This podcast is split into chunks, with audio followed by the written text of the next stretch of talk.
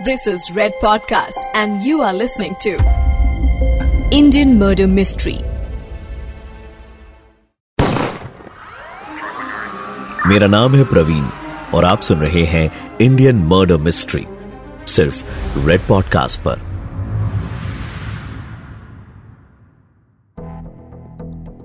गोवा भारत का एक ऐसा शहर जिसने जितनी रंगीनियाँ देखी है उतना ही अपराध की कालीख भी देखी है।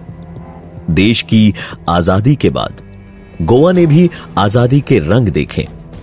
लेकिन ये रंग इतने आज़ाद हो चले थे कि पहले तो हिप्पियों ने और फिर ड्रग माफिया ने गोवा को अपना गढ़ बना लिया। बमुश्किल इन पर काबू पाया गया।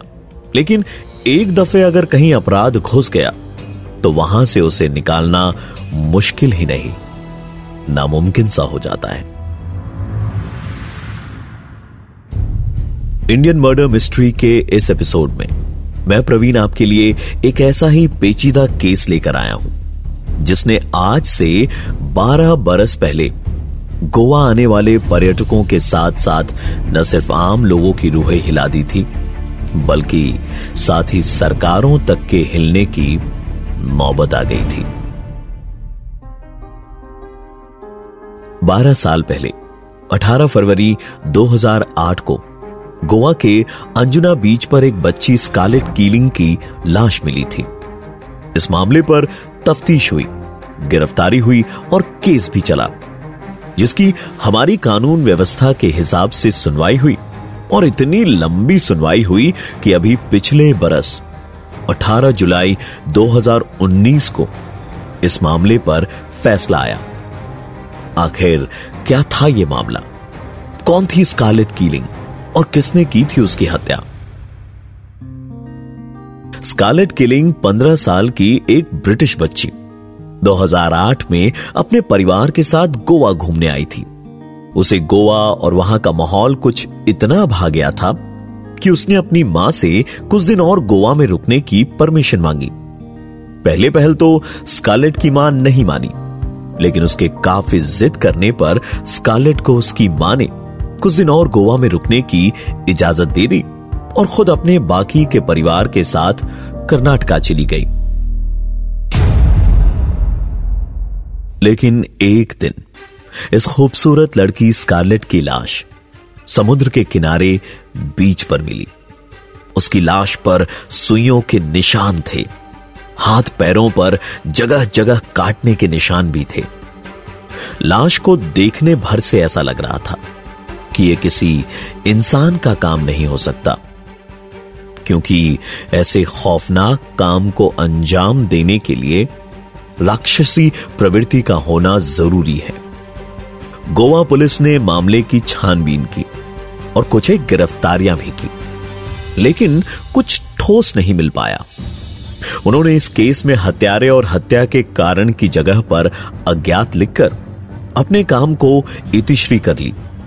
लेकिन उन्हें अंदाज़ा नहीं था कि एक विदेशी लड़की के साथ इस कदर हैवानियत भरा कांड होने के बाद ना तो एम्बेसी चुप बैठेगी और ना ही इंटरनेशनल मीडिया। पुलिस और सरकार संभल पाती। और आगे कार्यवाही कर पाती कि उससे पहले ही स्कारलेट की माँ फियोना ने एम्बेसी से गुहार लगा दी।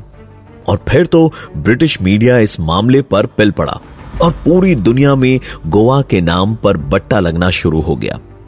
कहीं कहीं तो गोवा पुलिस पर इस मामले को सही ढंग से हैंडल ना करने और किसी व्यक्ति विशेष को बचाने के लिए जानबूझकर मामला लटकाने का इल्ज़ाम भी लगा। जब बवाल बढ़ने लगे तो न सिर्फ़ गोवा सरकार, बल्कि केंद्र सरकार भी हरकत में आई और इस मामले की जाँच दोबारा से शुरू की गई। मीडिया और सरकारों के दबाव में पुलिस की जाँच को बढ़ाया गया और उस बीच के आसपास रहने वाले दुकानों वाले और रेस्टोरेंट चलाने वाले और उनमें काम करने वाले लोगों से गहन पूछताछ की गई। इस बार कुछ डरते, सहमते गवाह भी सामने आए। इन गवाहों ने पुलिस को बताया कि कैसे कुछ लोग स्कारलेट को कुछ खिलाते पिलाते देखे गए थे।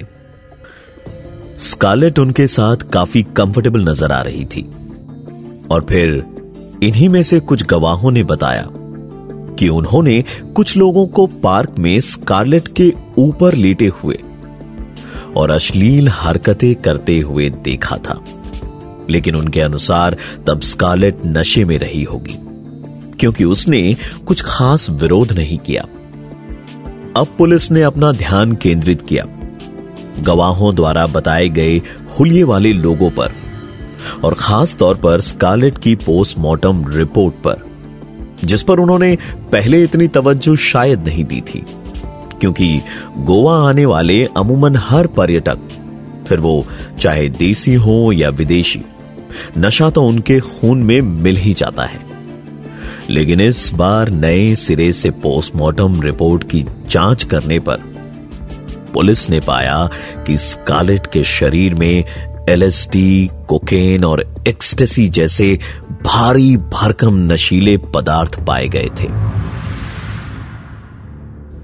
इन सब के अलावा, उसके शरीर पर जो काटने के निशान लगाए गए थे, वो शायद नशे में उसने खुद ने लगाए होंगे, या फिर उन लोगों द्वारा दुष्कर्म की कोशिश के दौरान लगे होंगे।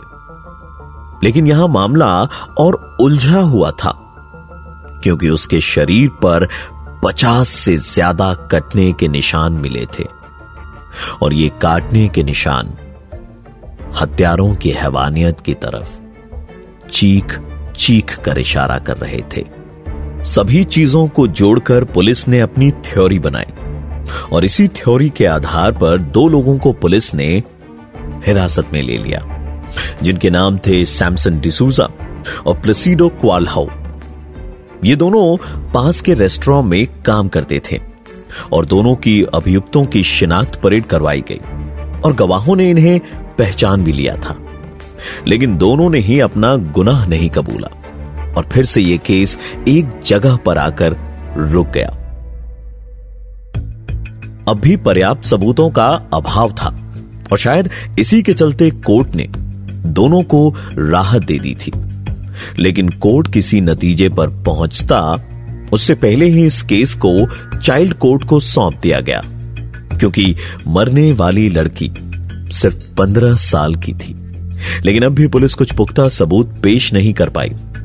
तो यह केस चाइल्ड कोर्ट में भी काफ़ी लंबा चला, और कोर्ट ने पुलिस को हिदायत दी कि उन्हें अपने जाँच का दायरा बढ़ाते हुए तुरंत ही ठोस सबूत पेश करने होंगे। पुलिस ने एक बार फिर से इस कांड की बिखरी हुई पहेली के सारे हिस्सों को जोड़कर देखा तो उन्हें मिली स्कारलेट की एक डायरी। और इस डायरी में उन सभी दिनों की बातें थी, जितने दिन वो अपनी माँ से अलग, अपने दोस्तों के साथ गोवा में अकेली रही थी। और इसी डायरी में थे उन काले दिनों के राज। जिससे इस केस की गुत्थी सुलझ सकती थी। आखिर ऐसे क्या थे वो राज, जो इस उलझे हुए केस को सुलझा सकते थे और पर्दा उठा सकते थे? स्कारलेट के साथ हुई हैवानियत से। ये सब कुछ लेकर आऊँगा मैं प्रवीण, इंडियन मर्डर मिस्ट्री के अगले एपिसोड में।